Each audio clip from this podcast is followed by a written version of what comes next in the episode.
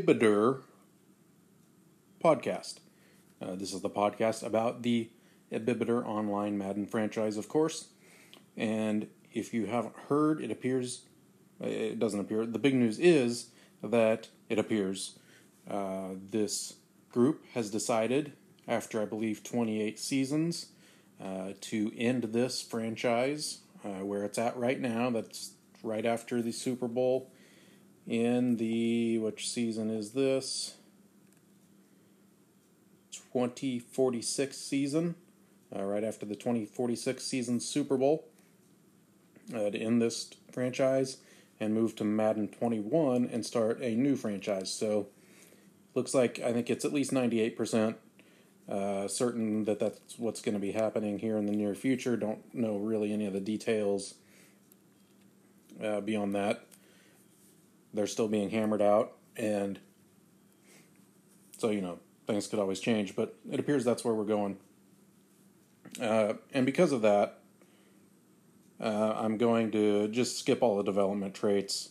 Uh, that happened in this past season, and if for some reason we end up continuing, then I'll come back to them and I'll go over them all. But you know, if we're not continuing, they don't matter at all. Uh, you know, which players improved uh, during the course of this last year. But I will recap this season, and then I'll talk a little bit about, um, you know, moving to Madden 21.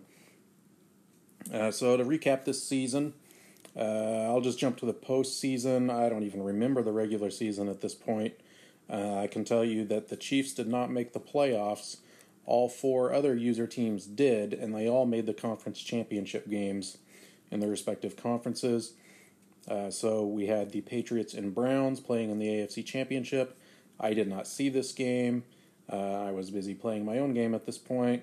Uh, let's just see if there's anything noteworthy in this game. Uh, well, the box score says uh, Cleveland scored seven points in the first quarter, seven points in the second quarter, 14 points in the third quarter, and the Patriots hadn't scored any. And then in the fourth quarter, the Patriots scored two touchdowns, and the Browns didn't score at all.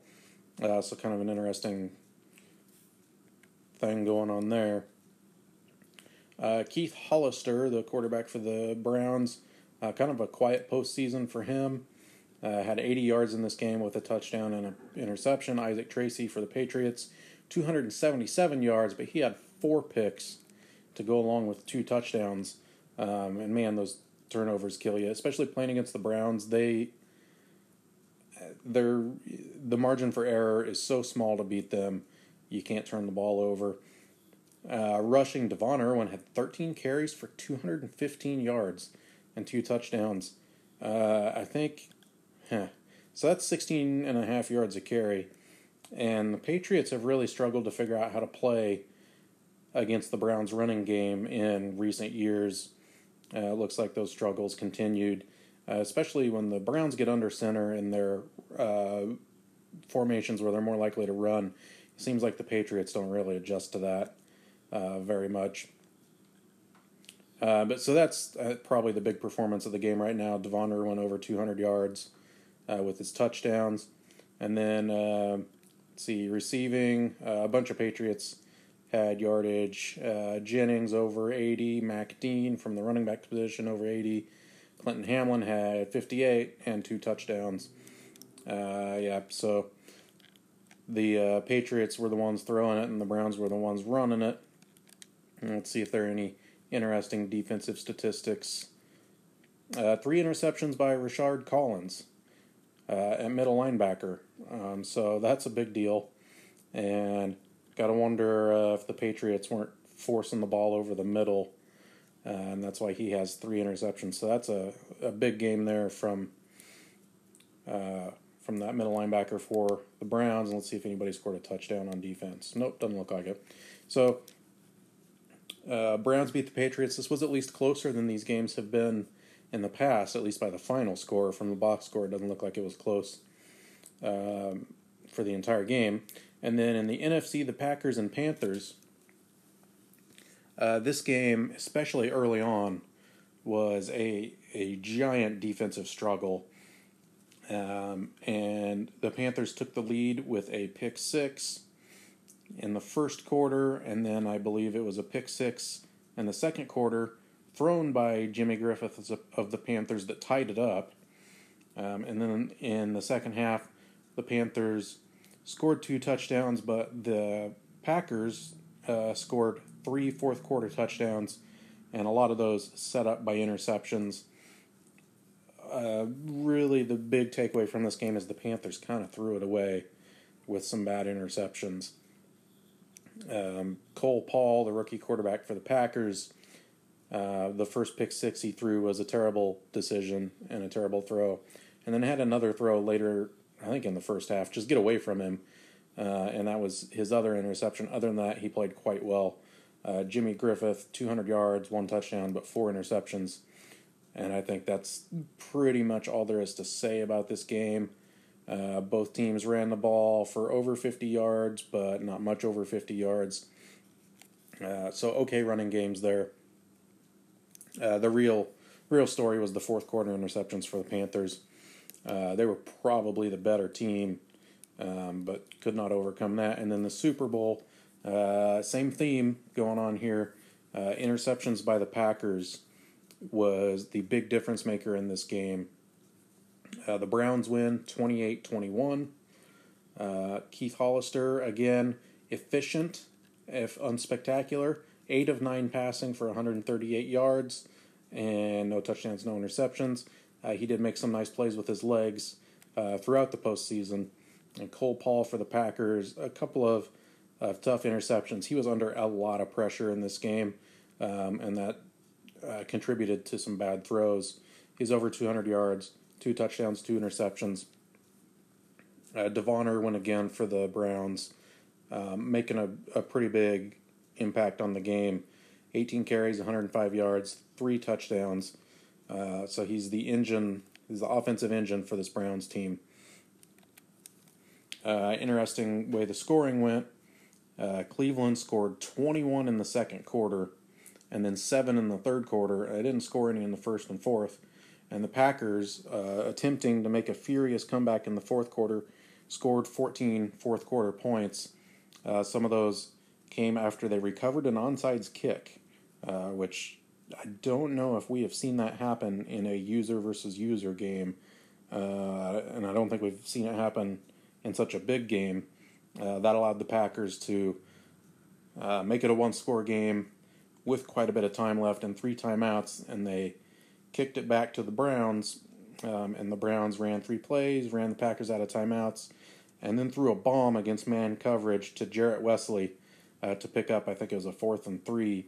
Uh, they got thirty or forty some out of it, um, and then they were able to kneel down in in in the game there. So going for it on fourth down, deep in their own territory for the Browns uh, to seal the game, gutsy move. Uh, turned out to be the right one, and they got it done. So the Browns, uh, again, win the Super Bowl in a fairly good game. Uh, I think it's pretty clear they had uh, the best team, the most talented team in this season.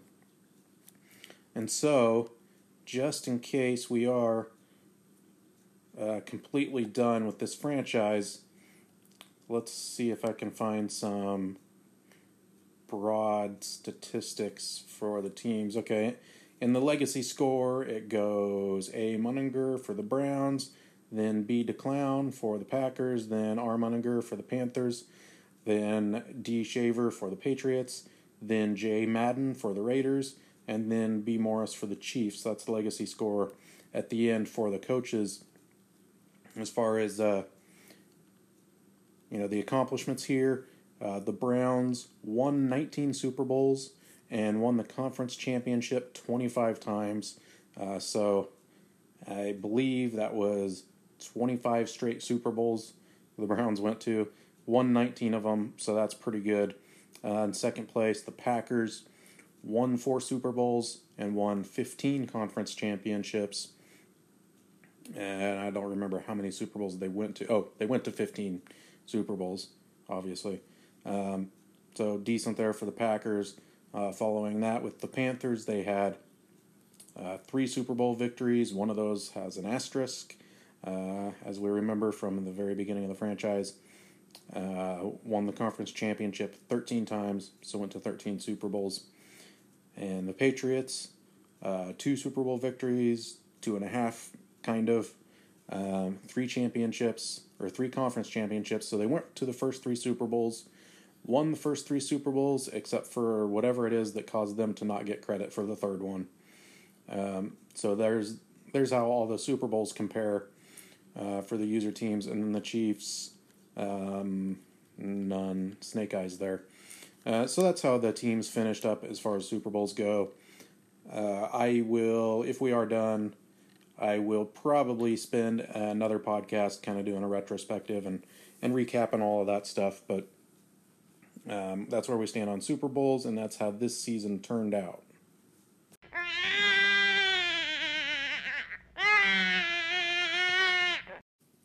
All right, so Madden 21. I said there was going to be podcast commentary about this, and you bet your butt there's going to be. So, we are moving to Madden 21 partially. Well, let me back up a little bit. So, we're starting a new franchise, and I think the main reason for that is we're all kind of feeling like the current franchise is a little stagnant. So, let's jump into a new one, you know, restart it that'll be more fun, and, and I'm on board with that. Um, I think uh, this is just kind of a feeling I get. I think we'll probably get bored with the next one quicker than we got bored with this one because uh, we've all kind of figured it out. So we're all going to figure out the things that we like to do pretty fast, and it's gonna. I think it's gonna get into a rut a little quicker. But uh, I, we, we're adding a new player. Looks like so that might change some things up. Changing up um, what conferences people are in that'll help too. Um, but we could just using Madden 20. Uh, this is probably what I would have advocated. Just restart a new franchise using Madden 20, just like it is now. Um, we're all familiar with the players, so we would all have uh, a little bit of a strategy going into the fantasy draft, possibly. Um, we're all familiar with the controls and all, that stuff, which I don't think much of that is changing uh, on the new version anyway. Um, but it would give us the mix up that we were wanting, uh, you know, the refresh that we were wanting. Um, and we wouldn't have to spend any money on a new version. Uh, however, three people went ahead and bought the new version. Um, and, you know, I don't know how much they spent on it. It looks like 30 bucks is about what Madden 21 is going for right now. I think it's been that way for quite a while. Um, you know, once you get after the actual NFL season, I think that's where they usually put the price is make it half price, and that's usually what people are buying it for. So uh, now we're all going to move to Madden 21 because you know some people bought it already, uh, and we don't want them to make make them feel like they wasted their money because we're not going to use it now. Even though I'm about to make the case that no matter what happens, they wasted their money. Uh, so we're all going to go to Madden 21, and look, that's fine. Um, I get it. Uh, I'm going to do it. But I would like to point out that for that 30 bucks, there are so many other ways you could have spent it. So, for example, with $30, you could make a tenth of a monthly car payment on a new Toyota Yaris. Okay? I mean, who doesn't want that? Okay, that's one thing you could have spent that 30 bucks on. Uh, I could have spent that 30 bucks on, uh, well, most of a dinner out on Valentine's Day with the girlfriend. Instead, I microwaved meatloaf, and uh, you know it wasn't probably the best Valentine's Day dinner that uh, I could have possibly put out there. And you could make the argument that I'm buying Madden 21 after Valentine's Day, so uh, I still could have had that money for Valentine's Day. But to that, I would say, shut up. Um, so you know, I I could have used that 30 bucks there. I want to go from superstar boyfriend to superstar X Factor boyfriend. Um, and so that extra 30 bucks really could have helped there. Uh, another thing you could have spent 30 bucks on. Uh, right now, you could spend that 30 bucks, and if my math is correct, you could buy a tenth of a unit of propane to heat your home during the winter right now. Now, at the time that uh, most of you bought Madden 21, if you spent 30 bucks on it, you could have bought 10 units of propane. So it would have been an even better deal for you if you had spent that 30 bucks on propane uh, just, you know, before this old cold snap, uh, and then you would have had some very valuable natural gas right now. Yeah, so as you can see, not a trivial thing. Uh, this 30 bucks. Oh, but wait, I've got more. Uh, with that $30, see if I can go where I have my research here. Hold on, I'll pull it up. Just a moment. With that $30, you could buy stock. What sorts of stocks could you buy for under $30? Well, you could buy stock in Slack.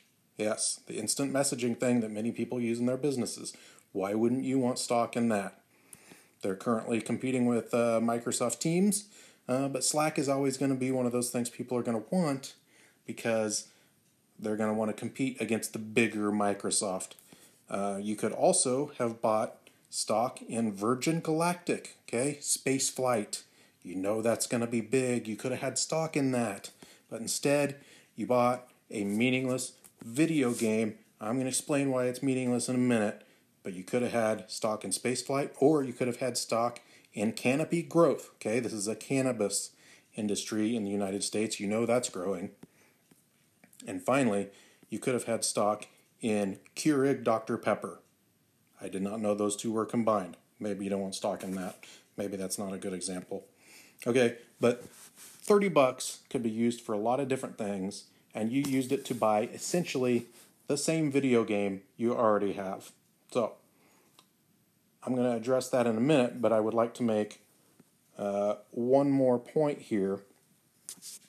I've been doing some reading on Madden 21, and it appears that their sales are up again. Uh, this is according to Den of Geek online. Uh, they do not know. Madden 21 hasn't really released how many uh, copies have been sold, but they're showing that more games of Madden 21 have been played than of Madden 20.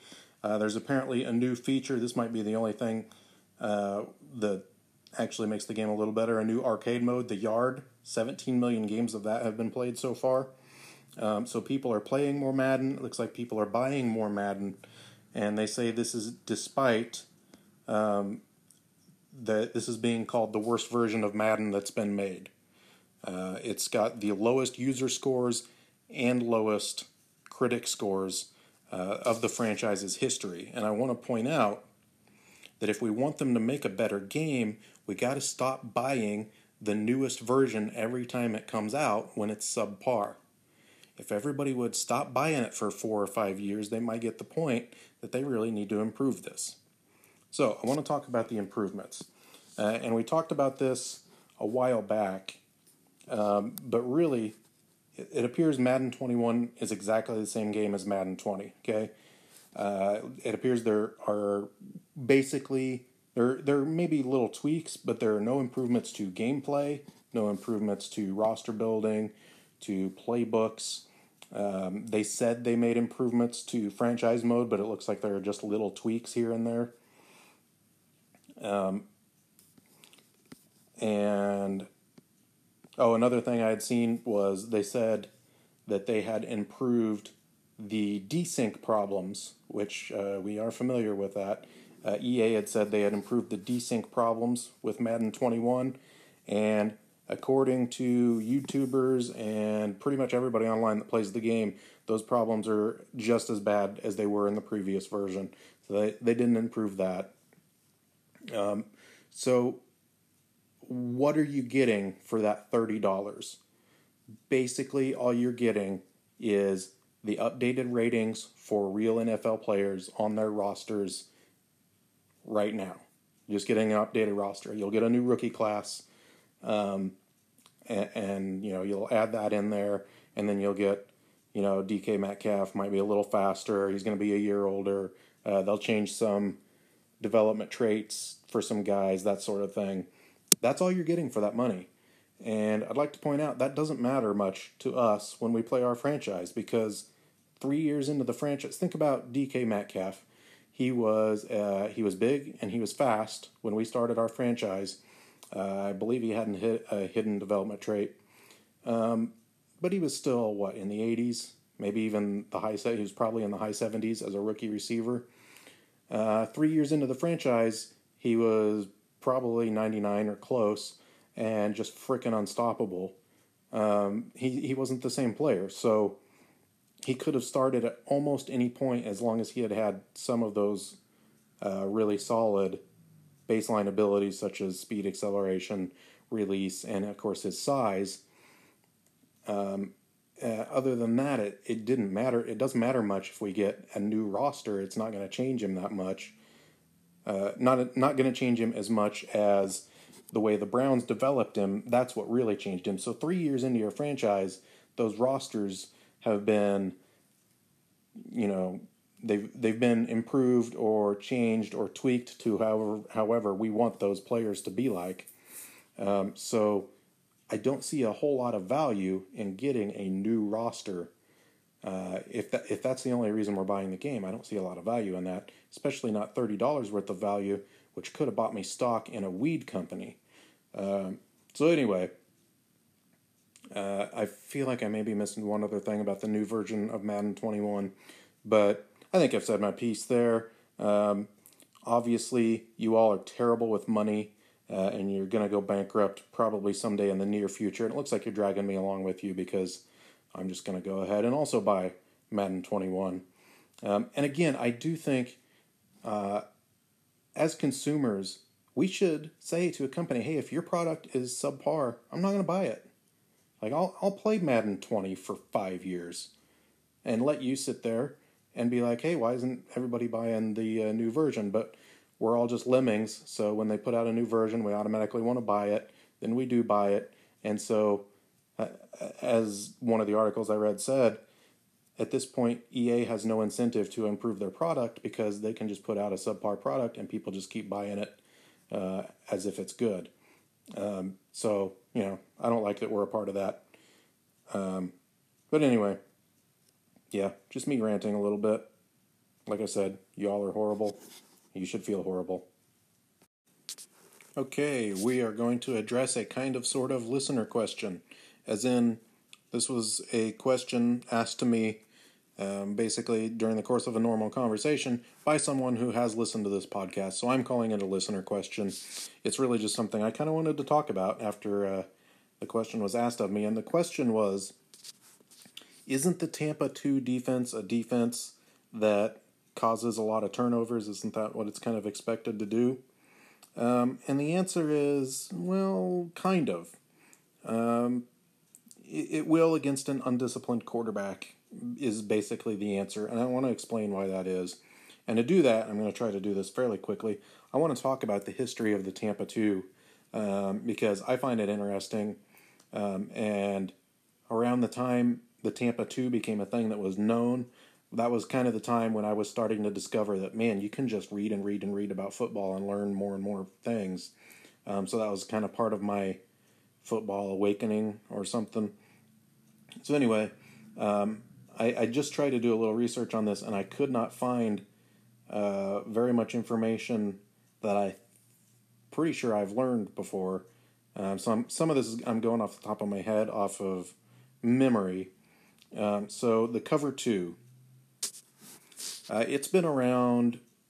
Uh, I'd say it's been around since probably the first third of the NFL, maybe halfway. Yeah, probably the first third of the NFL.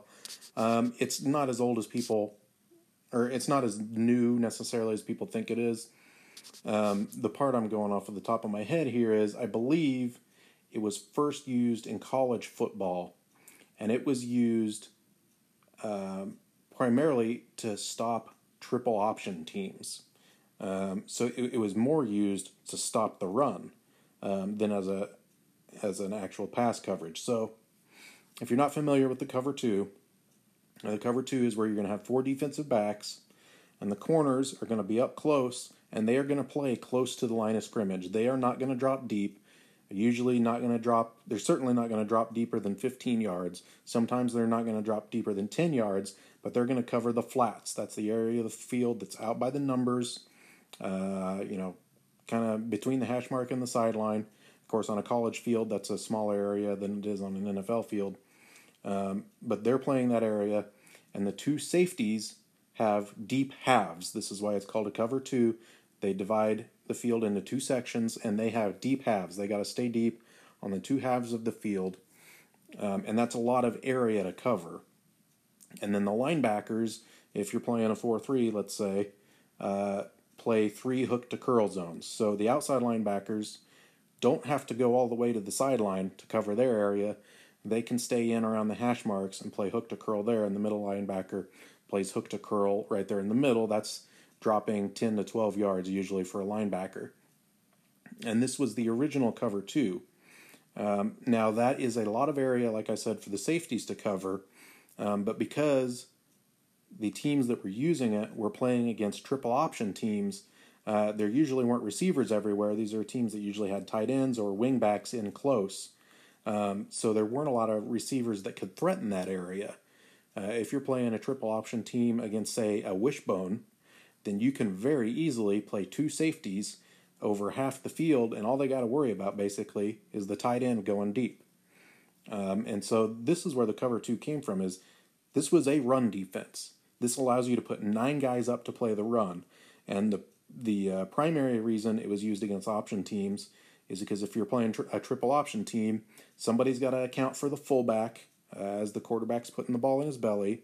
Somebody's got to take the fullback, and then you got to have another player to take the quarterback after he pulls the ball from the fullback's belly, and then you got to have another player after that to take the pitchman. Um, and in some defenses, that can be really hard to do, especially if you don't have anybody getting off of blocks. Uh, and so the cover two allowed them to use defensive backs to take the pitch man and really take the pressure off the rest of the defense defending the triple option. Um, so this is not a defense originally that was really designed to play against teams that are going to throw very much. Um, but as early as the 70s, teams in the NFL were starting to use it in coverage more.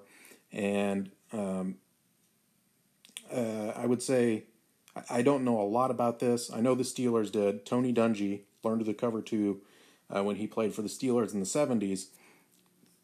Um, but you were still still playing a lot of teams that are in I formation type sets. So there's only one receiver on each side of the field. Um, which still makes it pretty easy for the safeties to cover deep halves of the field. There's only one real vertical threat on their side of the field. Uh, so that's the basic cover two. Um, and oftentimes, when you play cover two, you're going to have your corners get up close to receivers, jam them at the line of scrimmage so they can't get down the field as fast. Uh, and that helps those safeties cover the deep halves, especially if there's a route trying to get deep, deep down the sideline, jamming the receiver helps the safety cover that area. Um, and so that's why it was effective against both run and pass. If you got two tough corners uh, that can jam people and play the run, um, then all you got to worry about is some deep passes down the field. And if the other team isn't very good at throwing deep passes, uh, then you're in good shape. So, how did it become the Tampa 2?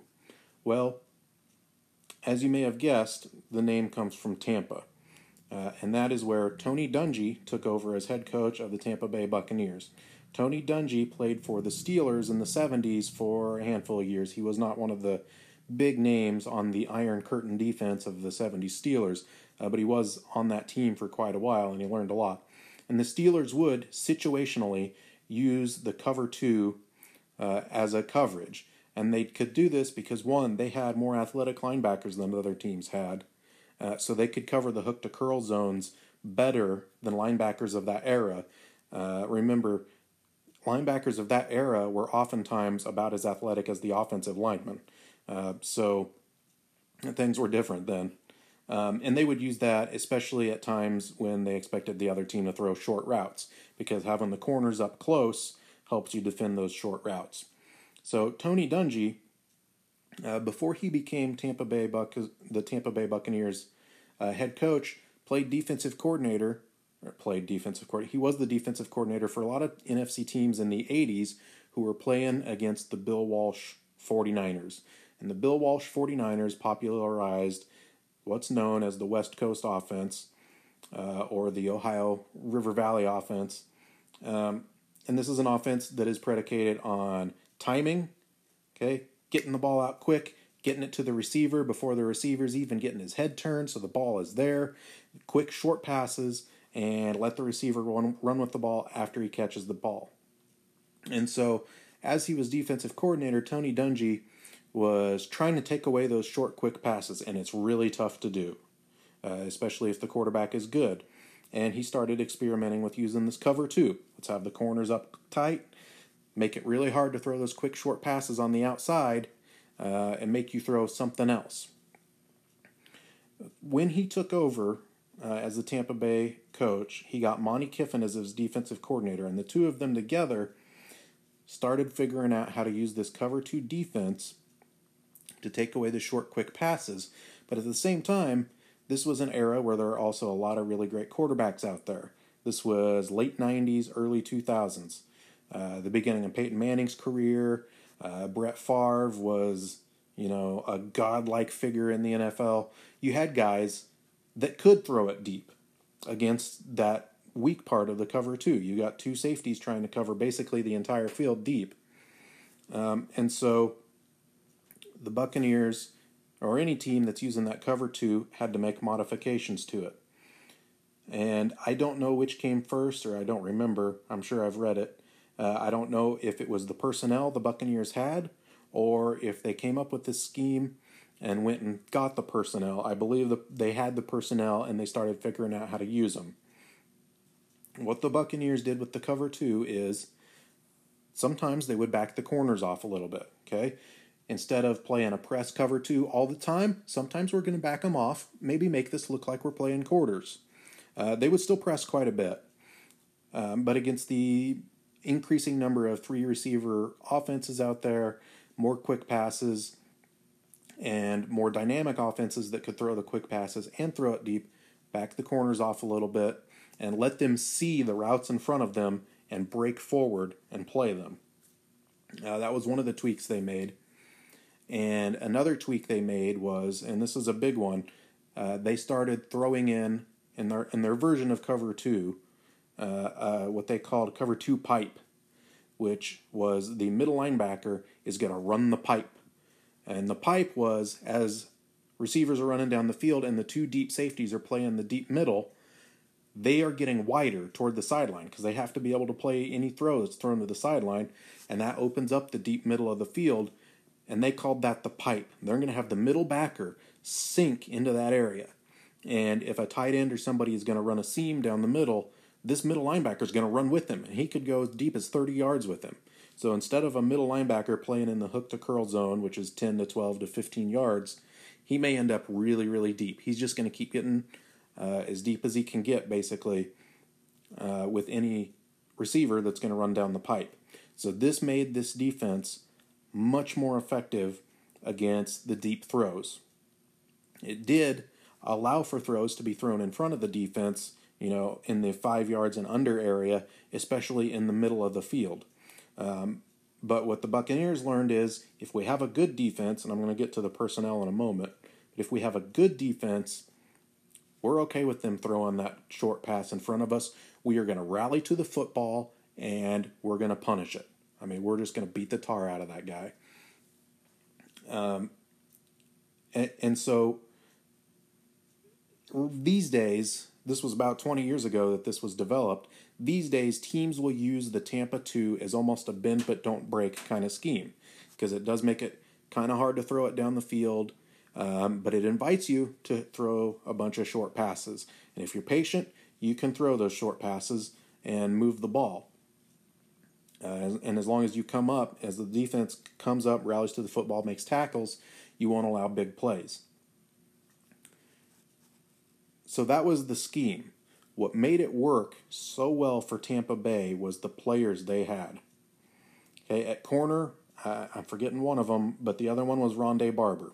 And Rondé Barber was perfect for a cover two because he was not a true speed guy. But if you're a cover two corner, you don't have to be because you're not playing deep. But he did have great instincts and he was tough and he was a hitter. And that's what you want in a cover two corner because he's going to have to make tackles on running plays and passing plays. And you want him to break on receivers that are making plays in front of him and punish them or make plays on the ball, uh, which he was great at doing. And um, at linebacker, they had one of the all time greats, Derrick Brooks, who, you know, if you play Madden, he's like an 88, 89 speed linebacker. Uh, they had, and he was actually an outside linebacker. When they would go to a nickel set, he would move into the middle along with their other great uh, linebacker, Shelton Quarles, uh, who was not quite Derrick Brooks level, but he was a very fast linebacker and he was a great coverage linebacker. So either one of those guys could be the pipe guy if they needed him to be. And both of them were very good at breaking on the football. Um, so this became a defense that's just going to kind of sit back and wherever the ball is thrown, they're going to see it and they're going to be in position to break on it. And they were very fast and they were great hitters. And the thing that really made it work was their front four uh, Simeon Rice, Warren Sapp, Booger McFarland, and I'm forgetting the other defensive end, but he was no slouch either. Uh, they had a front four that was very disruptive. Uh, the cover two, uh, front four, and this does go back to the 70s, is you want guys that are going to penetrate. Okay, shoot one gap or rip into one gap or maybe slant the line and be disruptive. And this was so perfect for the Tampa Bay Buccaneers because Simeon Rice was like a 15, 18 sack guy for about three years for them. Warren Sapp was probably the best one tech defensive tackle to ever play football, or at least he's a top three, top five guy. They were very quick and they could disrupt. So if you're playing quarterback against that cover two, the longer the play goes on, the more the zones of the defense spread out, the deeper they get. So you're more likely to find somebody open in an intermediate level uh, if the def- if the linebackers don't sink and get deep. Um, and if they do, then the little dump off that you make, that guy is going to have more space to run uh, before the defense gets there. But if you have a front four that can get pressure on the quarterback so fast, they don't get a chance for that defense to really spread out and create openings. Um, and so that's what made this Tampa Bay defense for a period of about three years one of the best in the very league, uh, one of the very best in the league, and and it's what made the Tampa two uh, become this this thing everybody. It's a Tampa two. Um, so I would say a lot of teams have run the Tampa two very well since then. Um, but the reason it became known as the Tampa two is because that defense was so good at running it with that particular set of guys, that um, personnel. Um, and so when you don't have personnel like that, it, it's not quite the same. So that is, gosh, about 15 minutes just rambling about that. I hope people found it sort of interesting. But to answer the question, the Tampa 2 can force a lot of turnovers.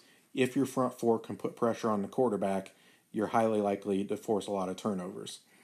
Uh, because he's going to be holding the ball because it's hard to get anything down the field. And if you can get to him, you can force fumbles, bad passes, and that sort of thing. Uh, the other way it can force a lot of turnovers is if you have a quarterback that's impatient and he just tries to force something down the field against that Tampa 2, it's highly likely to get picked off. It makes it very tough to throw things to the sideline in the intermediate areas, uh, and it can be very tough to throw down the middle if that middle linebacker can run the pipe well. Uh, and when you run a Tampa 2, you don't always have that middle linebacker running the pipe. Uh, sometimes you'll try to change it up. Um, but that's often the case is that the middle linebacker's getting deep in the middle of the field. So that's why the answer is kind of. Uh, if you have great personnel, then yeah, the Tampa 2 makes life just miserable for a quarterback. And if you're playing against a quarterback that's undisciplined and he'll try to force passes he shouldn't, then you're going to get a lot of interceptions uh, that way. So that's the answer on the uh, question. Uh, doesn't the Tampa 2 force a lot of turnovers? The answer is kind of, yeah. Um, so there's a listener question. I enjoyed that. Hopefully, hopefully you guys didn't get worn out by all the rambling.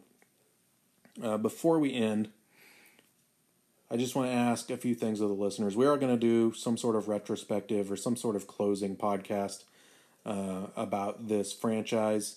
Uh, I have asked for people's you know best memories or favorite games or whatever. I'd like to do that. I don't know how much work I'm going to put in to the audio recordings for that sort of thing.